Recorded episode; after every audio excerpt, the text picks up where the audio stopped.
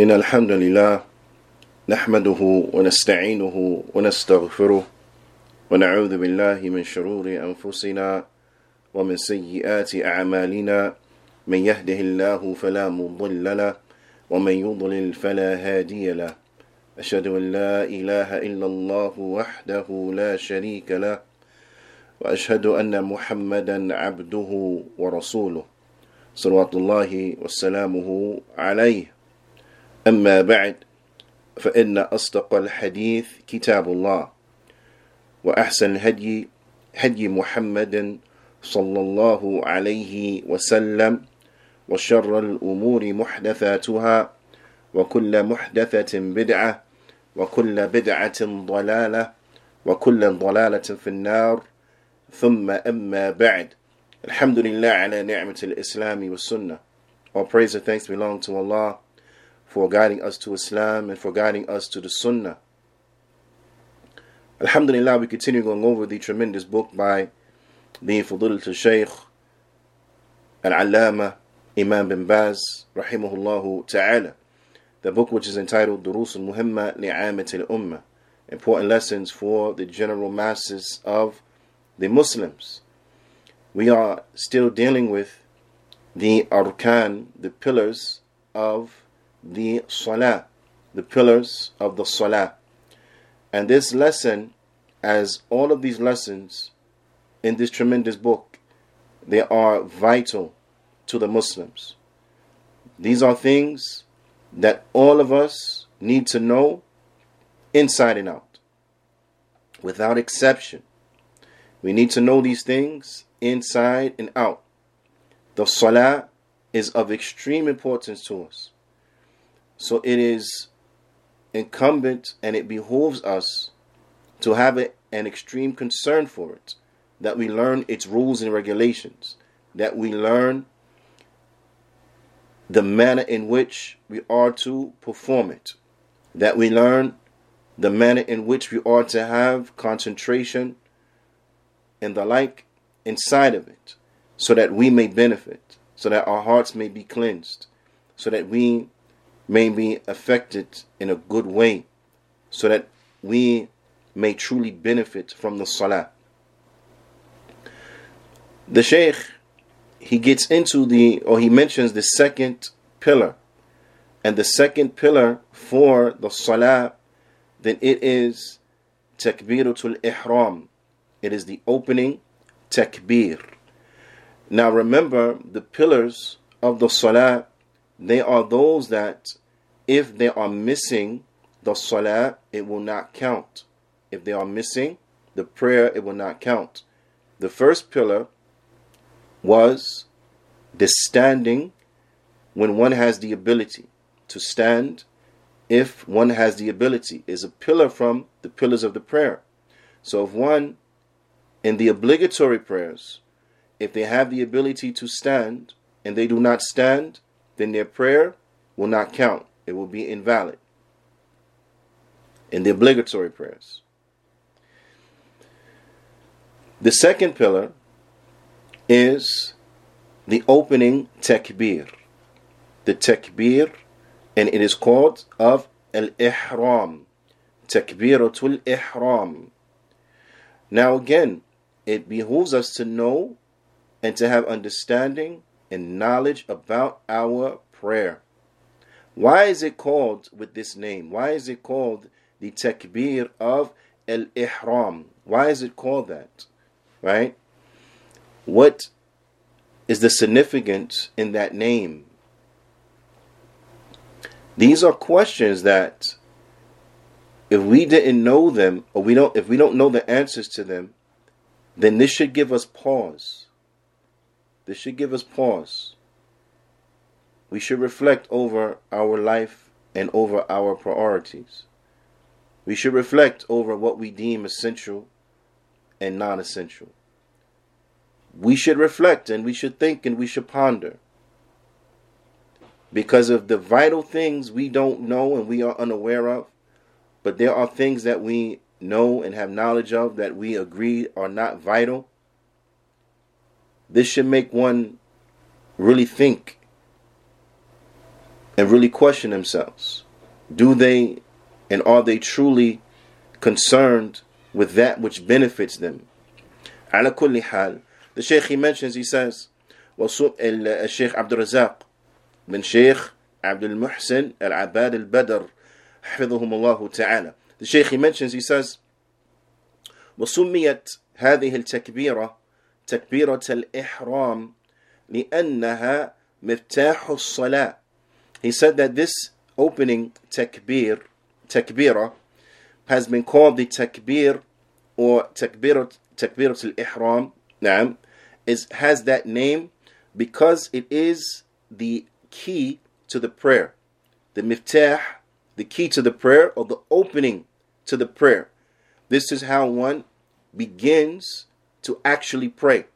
Naam, is that by this takbirah, this takbirah of al-ihram. So again, what's it called? It's called takbiratul ihram.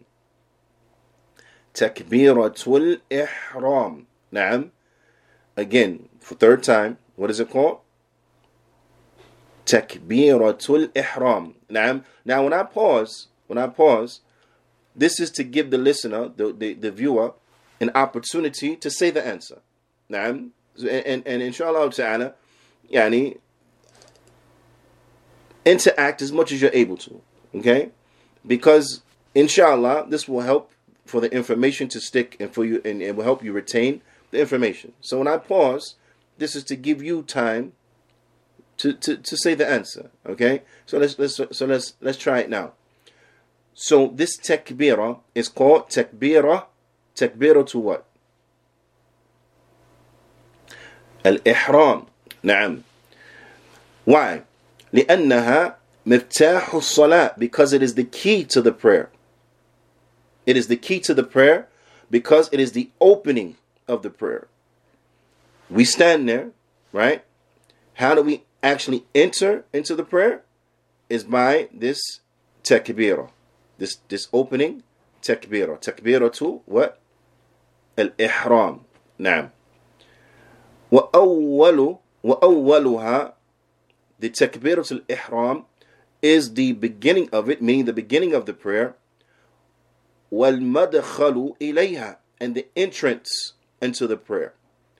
فلا يدخل الصلاة ولا يحصل التحريم إلا بها. so one will not enter into the salah, nor will the prohibition be established except by way of it. Now, so now we're getting another shade an aspect and angle for the understanding of why it's called the, tak- the takbiratul ihram. That which puts you in a state of ihram. Meaning that what? Things that are ordinarily halal now are not halal due to this state that you are now in. So this is what the Sheikh he means. He says that this tahrim, the prohibition, right? It begins by this takbirah, by the opening takbirah. ومن المعلوم, he says, because it is well known, أن المصلي, that the one who prays, إذا كبر فإنه بمجرد التكبير حرمت عليه أمور لم تكن محرمة عليه قبل الصلاة because it is well known that the one who prays merely by making the opening takbirah, merely by making the opening takbir, the takbiratul ihram, that there are going to be certain matters that will be prohibited upon them, of which were not prohibited upon him or her before they began the prayer. There's certain things that are now prohibited upon an individual that were not prohibited prior to the prayer. So, for example, an individual talking and having a conversation. Now, prior to the prayer, this is fine. Talk and have a full conversation. Once they enter into the prayer by this takbir, by making takbir al-ihram, now what? They cannot conversate like they were conversating before because now their focus is on the prayer. Now, they, now they're praying. They're in a state of prayer. So now the conversation that they could have had before the prayer, now it has to wait until when? Until they're freed from the prayer by the taslim. Okay? It's just an example. And these things that the Sheikh he, he mentions, these these things are are well known and Wallahu a'la wa a'lam. Uh, don't need any further uh, clarification. Now, but the Sheikh he mentions, he says,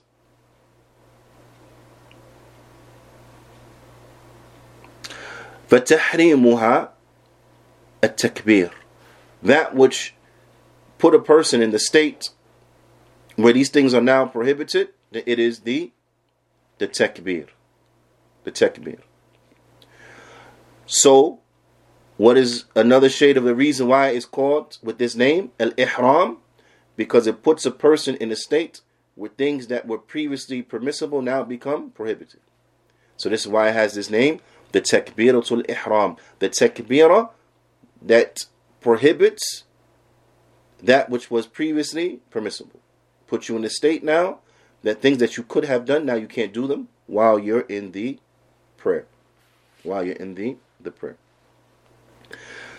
وجميع الأعمال التي تكون في الصلاة كلها تفصيل لهذا التكبير الذي هو تحريم للصلاة and all of the actions that come in detail that are done inside of the prayer they follow and they're attained and achieved by this opening takbir that puts one in this state for the prayer, that puts one in this in this in this state of um, tahrim for the prayer, where things that they could have done before now they cannot do. فأنت تركع, for example, so you will make ruku', you will make sujud, وتسجد, وتخضع, وتظل, وتدعو وتناجي وتسبح إلى غير ذلك تكبيرا لله سبحانه وتعالى So for example in the prayer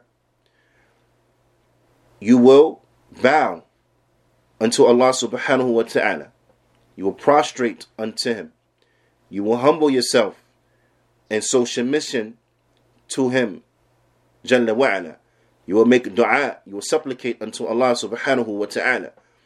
You would beg upon Allah for success and safety and so on and so forth. You will praise Allah subhanahu wa ta'ala to the end of that. All of that you will do takbiran lillah subhanahu wa ta'ala, glorifying Allah subhanahu wa ta'ala. All of that we do it glorifying Allah Azza wa Jal. Naam. Praising Allah Azza wa Jal. So on and so forth. This is of extreme importance that an individual they recognize and they acknowledge the likes of these things when they are praying. That yes, you're praying, and in that prayer, you are cognitively glorifying Allah praising Allah. You're not just mechanically going through the motions, but you're praising Allah, thanking Allah, showing gratitude unto Allah, glorifying Allah. And I want you to reflect upon this. When you pray, I want you to reflect upon all of the things Allah has given you, all of the bounties Allah has given you. And the bounties are many. The bounties of, of your health, the bounties of the faculties that Allah subhanahu wa ta'ala has given you, your eyesight, your hearing, your intellect, so that you can appreciate the beauty of a sunset, you can appreciate the birds chirping, you could appreciate the sounds of the river as it flows, you could appreciate the sounds and the laughter of your children, right? These things that bring joy to your to to to to to to your heart these things that bring joy to your life these things that are enjoyable inside of your life the giggles of your children the, the laughter and the smiles and so on and so forth of your children of your grandchildren of your nieces of your nephews of your brothers your sisters so on and so forth now I'm the yani seeing uh, doing something pleasant for your for your mother and seeing the joy on her face, so on and so forth. This brings joy to a person. All of these things will be unreachable except that Allah subhanahu wa ta'ala has blessed you with all of these things. Allah ta'ala has blessed you with everything that is good, everything that you love, everything that you cherish. Allah has given it to you. Allah has given it to you. So when you pray and you're thanking Allah and you're praising Allah, you're praising Allah and thanking Him for all of the bounties He has given you. And at the top of that, then He guided you to Islam. He guided you to understand and to know and to acknowledge the bounties and the blessings that He has bestowed upon you. So when you pray, all of this should be from the the motivation eh, that that that that that targets you to what to and motivates you to what to praise Allah, to thank Allah, to to glorify Allah subhanahu wa ta'ala. Naam, to make that long ruku' glorifying Allah subhanahu wa ta'ala, to make that long sujood glorifying Allah subhanahu wa ta'ala, asking for what you need, praising Allah subhanahu wa ta'ala for what He has given you, thanking Allah subhanahu wa ta'ala, glorifying Him. This is yani subhanallah. Do we are we cognitive of this? Are we thinking about this when we pray? Or are we hurrying up trying to get to the taslim because we want to go do something from the dunya? على كل حال The Shaykh he mentions, he says, فَمَنْ دَخَلَ الصَّلَاةِ بدون هذه التكبيرة Whoever enters into the prayer without this takbirah. So they try to start the prayer, the, yani the prayer, but not with this takbirah. Yani they, they, they want to start it another way that's invented. Or بلفظ آخر or with another expression. نعم غير التكبير yani another expression than the expression of the takbir. For example, they say, Allahu A'zam. Or they say, Allahu Ajal. As opposed to saying Allahu Akbar, they say Allahu A'zam. Naam, which is true. Allah is the greatest. Allah is yani, the, the most magnificent. Okay, this is true.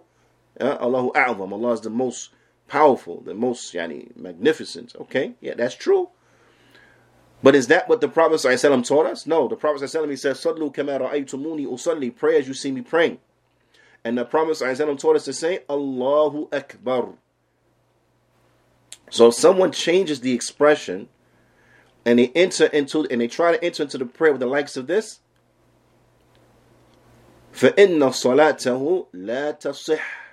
Then his salat will not count. Will not count, will not be correct. Okay? So we have to enter into the prayer by saying Allahu Akbar. لأنه لم يأتي بالتحريم الصلاة الذي هو التكبير because if they say another expression or if they try to enter the prayer through another way then they will not have entered the prayer with its takbir meaning they will not have entered the prayer with that which the prayer begins with so they will have yet to enter the prayer Okay? They will have yet to enter the prayer. And if they pray upon this manner and they have yet to enter the prayer, then of course the prayer won't count. Then of course the prayer it won't count. When Nabi sallallahu alayhi wasallam عين هذا اللفظ دون غيره and the Prophet sallallahu alayhi wasallam he specified and he pointed out and he used this specific expression and nothing else. He used this specific expression and nothing else. So the Prophet ﷺ, he entered the prayer, all of his prayers by saying, Allahu Akbar. نعم. وفي الحديث in the hadith of al-musi salatahu of the one who prayed badly where the Prophet ﷺ taught the Sahabi how to pray قال صلى الله عليه وسلم the Prophet صلى الله عليه وسلم he said unto him إذا قمت إلى الصلاة when you have stood up for the prayer, see stood up for the prayer, that's why standing is first, right? When you have stood for the prayer, فكبر then make takbir. Then make takbir by saying Allahu Akbar. Naam, and this is the, the meaning of this particular word and phrase in Arabic. When it is said, فكبر the only expression that is that you're being commanded to say is Allahu Akbar. Naam. Like the third, the third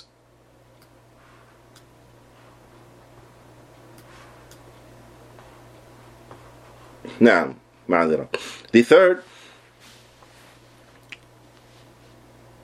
pillar for the salah then it is قراءة الفاتحة it is the reciting of Surah Al-Fatiha وهي أعظم سورة في القرآن and Surah Al-Fatiha it is the greatest chapter of the Quran the greatest chapter of the Quran وقراءتها ركن في كل صلاة and the reading of Surah Al Fatiha, then it is a pillar for every prayer. Every prayer, we have to read Surah Al Fatiha.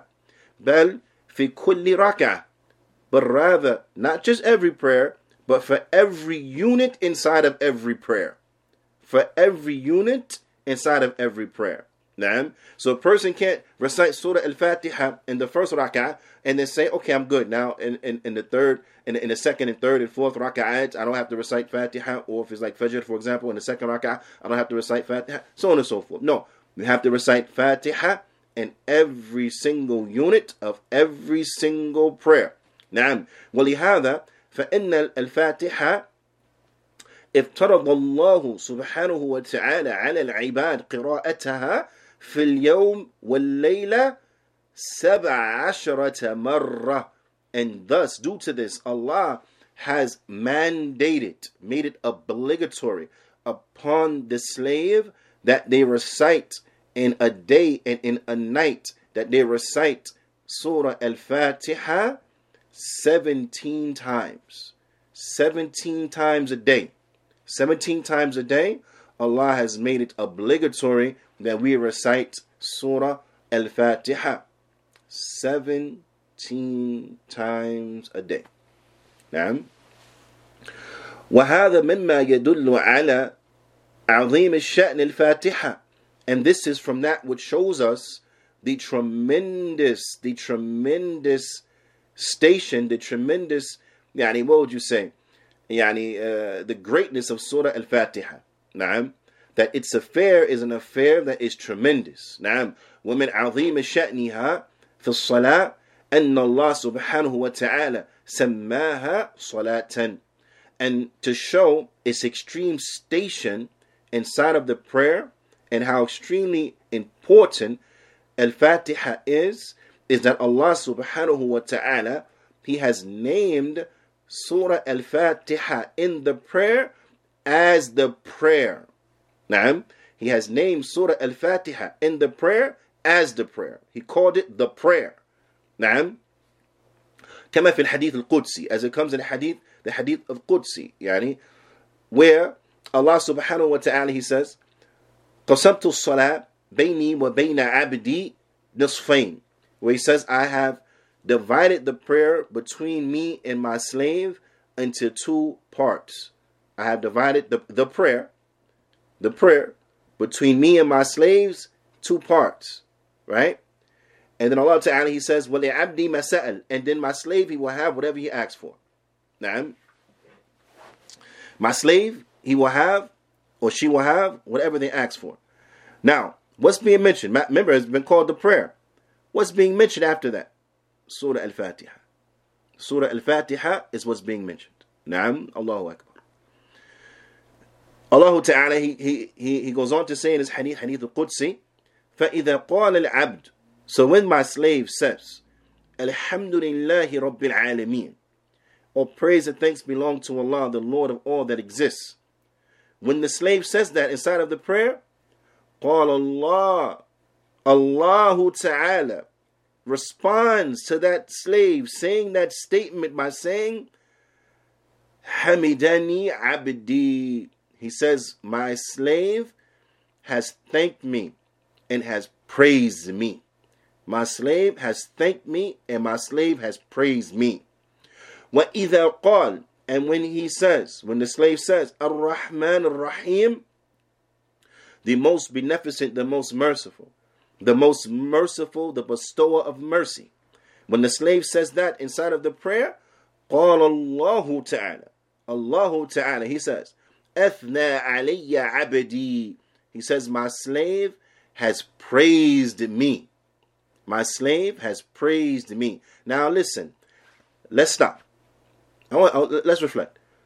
When is the last time one of us prayed?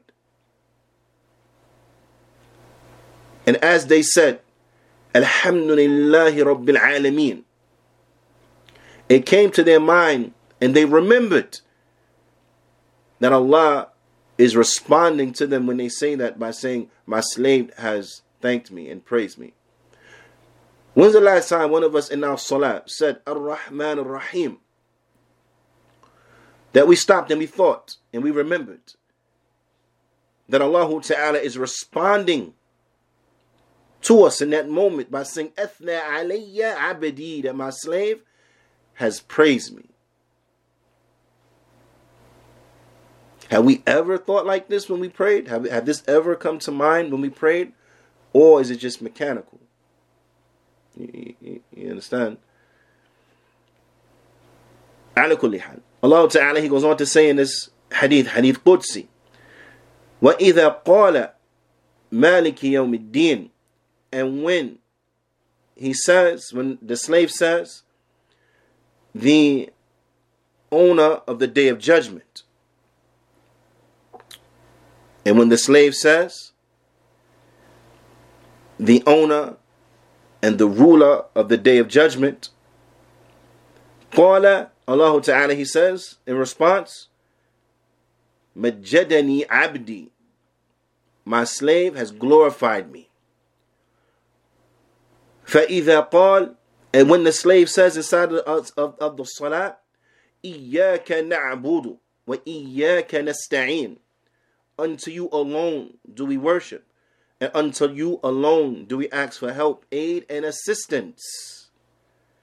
قال الله الله تعالى he says هذا بيني وبين عبدي ولعبدي ما سأل Allah Ta'ala said this is between me and my slave and my slave he will have that which he asks for I will answer what he asks for next when we reach this portion of the ayah in addition to understanding the meaning of the ayah does it come to our mind as we're praying that Allah Ta'ala, after we say this ayah, says unto us, This is between me and my slave, and my slave will have what he asks for, or what she asks for. Have we reached this portion of the prayer and realized that what we're about to ask for is a dua? We're about to make dua now? As the Shaykh is going to mention. When the slave says, فَإِذَا قَالْ And when he says, اهدي اهدنا الصراط المستقيم guide us to the straight path نعم guide us to the straight path صراط الذين أنعمت عليهم غير المغضوب عليهم ولا الضالين the guide us to the straight path the path of those who your favor is upon not the path of those who your anger is upon them, nor of those who have gone astray. Now, in addition to understanding the meaning of this dua, acknowledging that yes, we are actually making dua right now. Have we remembered that when a slave says this, Allah Ta'ala, as Allah Ta'ala, He says, وَقَالَ هذا لعبدي ولعبدي ما سأل that Allah Ta'ala responds by saying, This is for my slave, and my slave will have what he has asked for. Or my slave, she will have what she has asked for. Have we remembered that as we prayed?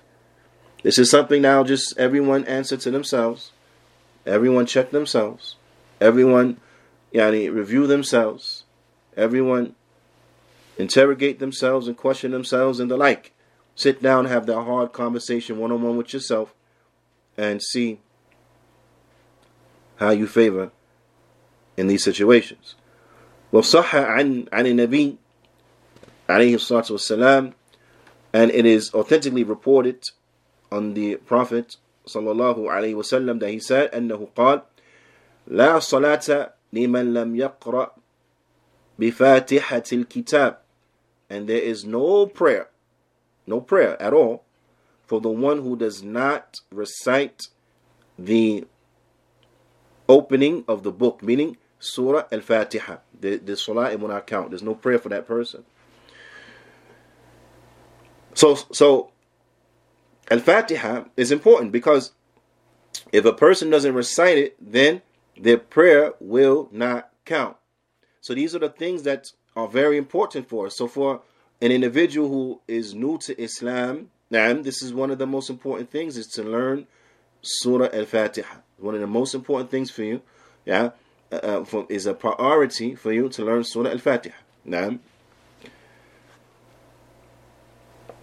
and for those who are helping to teach and to educate new Muslims, right? Then they should educate them and teach them how to say Surah Al-Fatiha. Every masjid, every masjid, especially yeah, every masjid that has uh, people accepting Islam in their area should have classes for those who are new to Islam so that they can learn the likes of these things. So they can learn how to make wudu, they can learn how to make ghusl, they can learn the, the prayer, how to pray, they can learn Surah Al-Fatiha, they can learn some short verses, uh, short, short chapters, excuse me, from the Quran, so they can you know, pray with, huh? use when they pray, so on and so forth. These things are very, very, very important. Okay, very important. And of course, this in addition to learning the basics about Islam, the basics of the of, of, of the beliefs, and you know, so on and so forth. Okay. ومن أسمائها and from the names of what of Surah Al-Fatiha is Umm al-Quran, the mother of the Quran.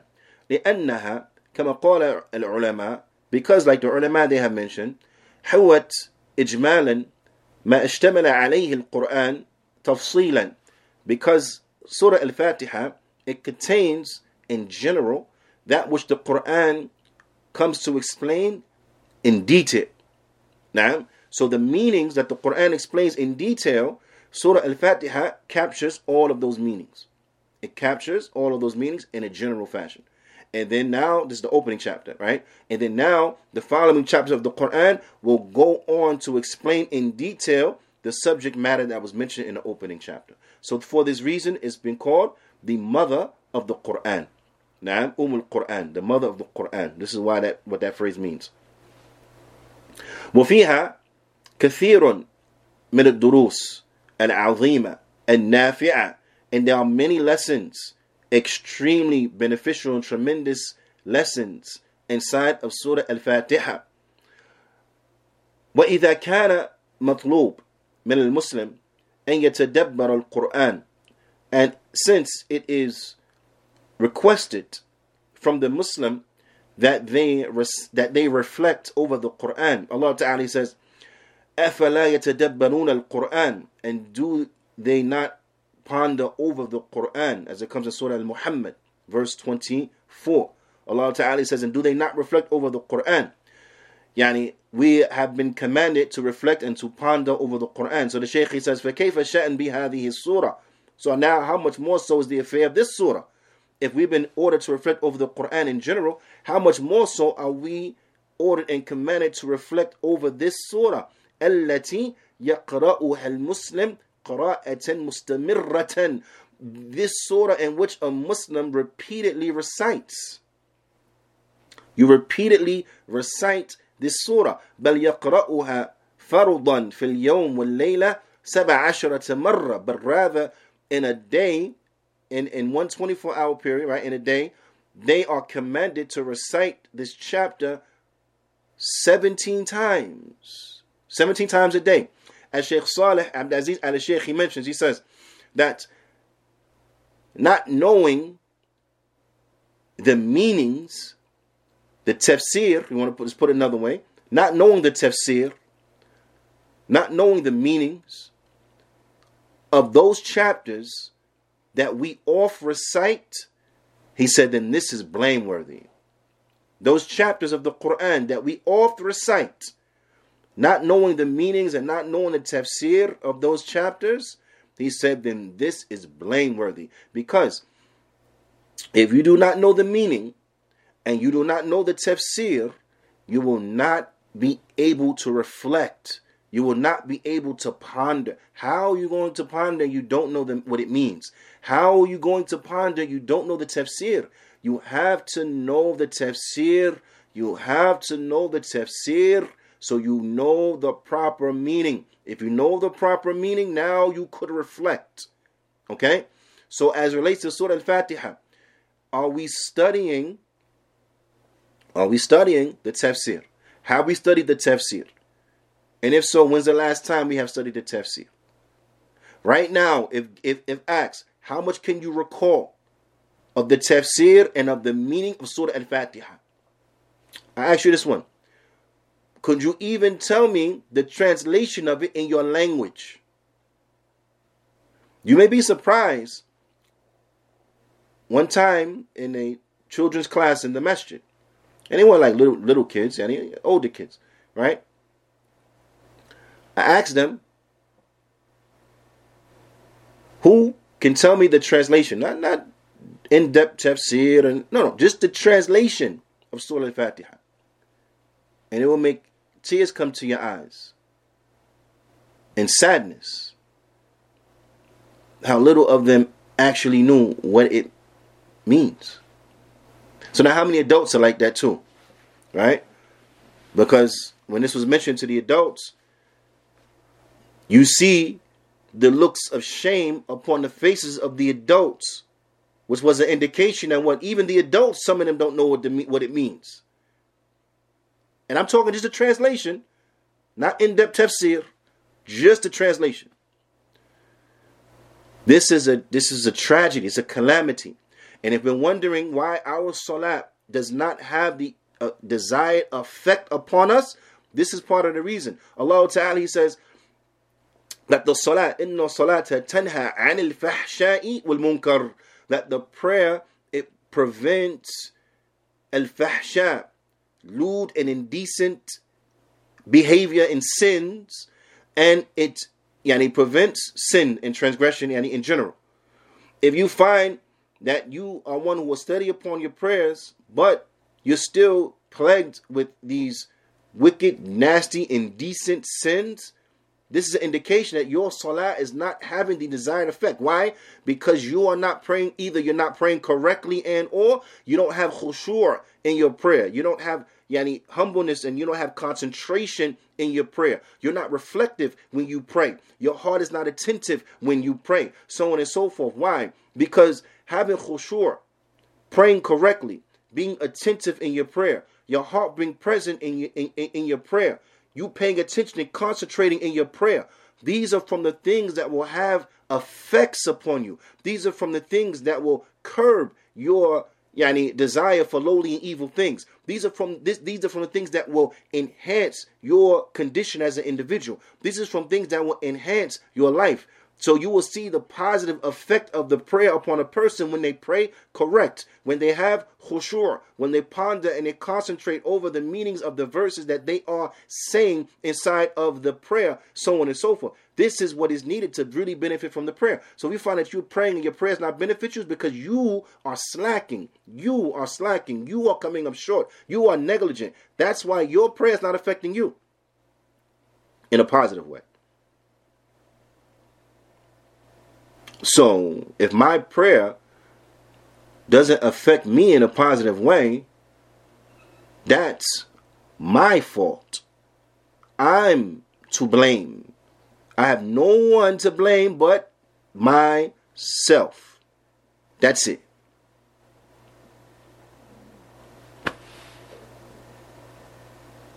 So, where are we? And and and really and I stress this, and I'm saying this to myself first and foremost, because my ears are closer to my mouth than you know. Um, I'm saying this to myself first and foremost. We seriously have to get our act in order. We seriously have to have to have to straighten up. Because death is coming to all of us.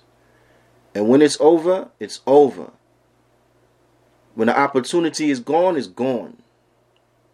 Those of you like me who seeing the grays come to your hair, you realize perhaps there's more days behind me than there are in front of me. So we can't play around. Life is coming to an end. We can't waste time. Life is coming to an end. One of my mashayikh in Egypt, when I used to complain foolishly about the amount of work he would give me for memorizing the Quran and the like, and I would complain, this is a lot. The other classes, you know, so you know, trying to get out of it, trying to, you know, maybe get a little, uh, you know, uh, a shorter assignment, you know, less homework. He would respond to me and he will say, You'll have plenty of time to rest in your grave. But this is not the time for resting right now. If you want to be able to relax in your grave, then now you got to do the work. Now this is this is where you work for that. So if you do good, you'll have plenty of time to rest and relax in your grave, because in your grave will be like a garden from the gardens of Jannah. You see? And he only said that to me but a few times. And I got the picture. I'm sitting there complaining about good because it's I'm being called to ask. I'm, I'm being asked to, to, to, to, to do a lot of good, and I'm saying it's too much. And in reality, it's not even enough. It's not even enough. I still was coming up short. Still came up short. Nothing, still nothing compared to the real men, compared to the Salaf, compared to the compared to the generations that have gone by. We are not doing nothing. We are not saying nothing.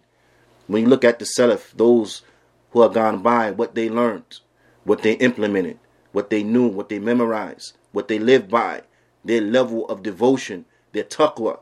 We not saying nothing. We are pitiful. So how in the world somebody so pitiful got time to complain? You got a lot of catching up to do, man. You got a lot of catching up to do. You ain't got no time to complain. Hurry and try to catch up. Because you still ain't saying nothing. So I got it. I got it, you know. Alhamdulillah. But when, even with that, when are we to realize we don't have time to play around because death is coming? How many, how many of us make you know, intentions. I want to read this from the Quran. I want to memorize this surah, so on and so forth. And we and I had that intention. What all all spring we don't had that intention. All summer we don't had that intention. Now the now the fall has come. The fall is coming and stuff we talking about. We was going to do way back when springtime. We still ain't do it yet. Still ain't read that chapter. Still ain't finished memorizing that chapter yet. Why? Because we got distracted. We got distracted. And nine times out of ten, we got distracted by things that's not going to help us in the grave. It's not going to help us have that relax relaxation inside the grave. So we have to, we have to get our affairs in order and prepare for death. The Sheikh he says, and I and I say I said all that as an intro into uh, this next a segue into what the Sheikh he mentions next. He says, "Walau نظر المرء مثلا من بلغ سبعين سنة من عمره He said if one were to reflect for a person, for example, who has reached 70 years of his life وبدأ الصلاة من صغره and he began praying when he was young كم قرأ هذه الفاتحة في الحياة How often, how many times has that individual recited Surah Al-Fatiha in their life? How many times? لأدرك أنه لا يليق به أن يكون حظ يعني يعني حظه منها مجرد القراءة. He said, and thus it will be seen and you will understand, it will be known that what? That there it is not befitting, it is not befitting that they're only concern for the prayer yeah, and yeah, this I'm translating. Like their only concern, meaning their only portion of the prayer was, or only portion of Fatiha was just reciting it. Their only share of Fatiha was just reciting. This is not befitting. You're 70 some odd years old. You've been reciting yani Surah Al-Fatiha 17 times a day for Allah Ta'ala yani, knows how many some odd years, okay? And your only concern, your only portion of Fatiha was that you recited it? No way. All Muslims should be expert in Surah Al-Fatiha. All Muslims should know inside and out the tafsir of Surah Al-Fatiha. Now listen. When it comes to the tafsir, an individual, huh? An individual, when you study something for one time, when you study something and it's fresh in your mind, you remember a lot of it. As time goes on, what happens? You start to forget. So then you gotta what? You gotta refresh. You gotta do refresher. You gotta go over it again. You gotta do you gotta do review. Okay? So Alhamdulillah, we may, some of us may have studied it before, but when's the last time you studied it? Because Allah and Allah, and Allah Ta'ala knows best. You're probably not as sharp now as you was then when you when it was still fresh in your mind. So this requires what? Did you do it again. You, you study it again. You review it again. You go over it again. You study it again. You go over it again. You study it again. You go over it again. Study it. Okay? Like this. Why? Because you want to keep it fresh in your mind. You want to keep it fresh in your mind. Make sense? How many of us, Yani, back in school was good in calculus, was good in, you know, whatever. Okay, somebody now all these years far removed, you haven't used it. They bring you stuff that was so easy back then. Now, you know, you, you forgot. You don't even know how to do it no more. Now you look at it and it's totally foreign to you. Why? Because you haven't looked at it. You haven't reviewed it in how many years? So just because you did it before, not enough. Do it again. You just finished yesterday, start again. You finished last week, start again. And when you finish, do it again. Okay? Because this is for our benefit. Okay? So it is not enough that, that an individual they just recite it and that's it. بل الواجب and يعنى بتدبرها but it is wajib upon a person that they make a concern that they reflect upon it and that they have and that they truly understand the meanings of it and they understand that which it points to نعم وما فيها من الدروس متنوعة in that they have in it يعني they, they have in it durus because in, in, in Fatiha there are many lessons many lessons inside of Surah Al-Fatiha والعبرة البالغة and there are many يعني um, tremendous lessons inside of Surah Al-Fatiha I, I, I give you this and I leave this for uh, يعني for you for homework right there was one time one of one of one of the one of the imams of the Haram one of the imams of the Haram it was, um, I forget which one 100%, I believe Shuraim of, of the Haram. In the Salah, he broke down crying to the point he had to, you know, get himself together before he could continue. He broke down crying after saying, Maliki Yawmiddin. Broke down crying. For those who understand the tafsir of Surah Al-Fatiha, they will understand why. The homework for you, try to figure out why he broke down after that ayah. Try to figure out why he started crying after he recited that ayah. Now, that's, that's, that's part of the homework. Okay? All right. There are many lessons inside of Surah Al-Fatiha. حتى تكون قراءتها أو قراءته يعني لها في كل مرة عن علم وتفقه والبصيرة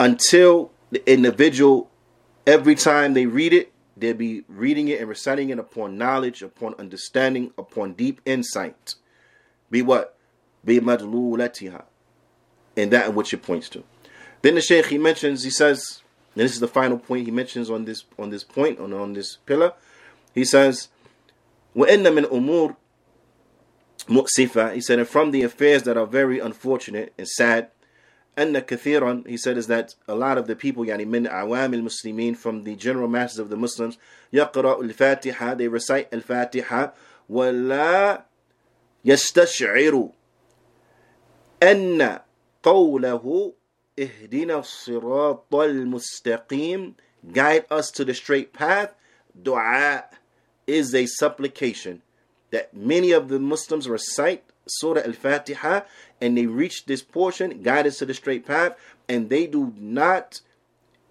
feel, they do not acknowledge in that moment that they are making dua.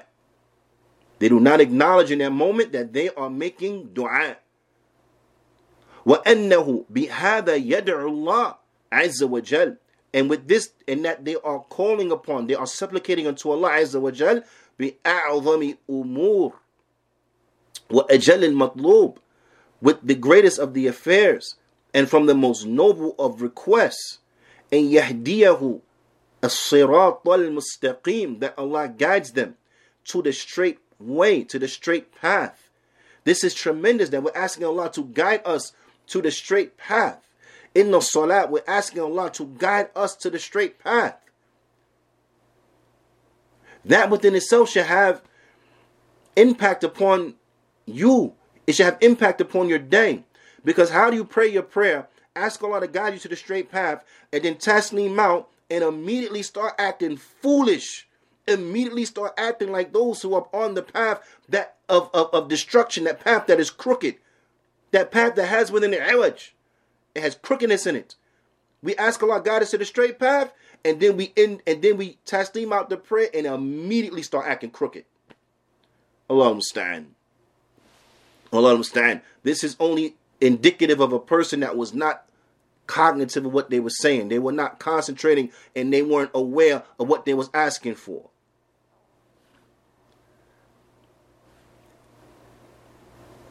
How can this person benefit? How can someone like that benefit? If we like that, how, how can we expect to benefit from our prayer? Well, Allah understand. Allah understand. The Shaykh he says, وَلِهَذَا أَوْجَبَ Allah Because of this, because we're making this dua, asking Allah to guide us to the straight path, that thing, we all need that, right? Due to this tremendousness, due to the importance of asking Allah with this particular request. For this, أوجب الله عز وجل علينا هذا الدعاء سبعة عشر مرة في اليوم والليلة لعظم شأنه due to oh excuse me and due to this reason Allah Ta'ala he has made it obligatory upon us that we make this supplication 17 times a day in a day and in a night due to its tremendous affair due to its tremendous status. وبين وبين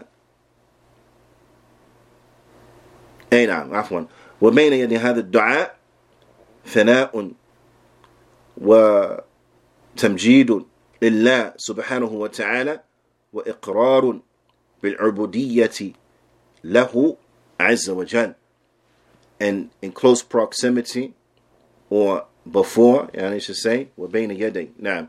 And before making this dua, before making this dua inside of Surah Al-Fatiha, نعم, then we have yani, praise and thanks, glorification uh, of Allah subhanahu wa ta'ala, glorifying and exalting Allah subhanahu wa ta'ala, while acknowledging and, yani, for lack of a better term, testifying to what?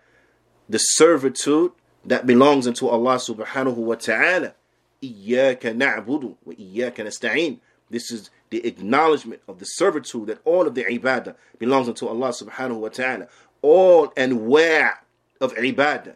Now, wa iyaka nasta'in. And unto you alone do we ask for help, which is an indication that what? That all of the anwa', all of the uh, categories of worship belong to Allah and to Allah subhanahu wa ta'ala alone.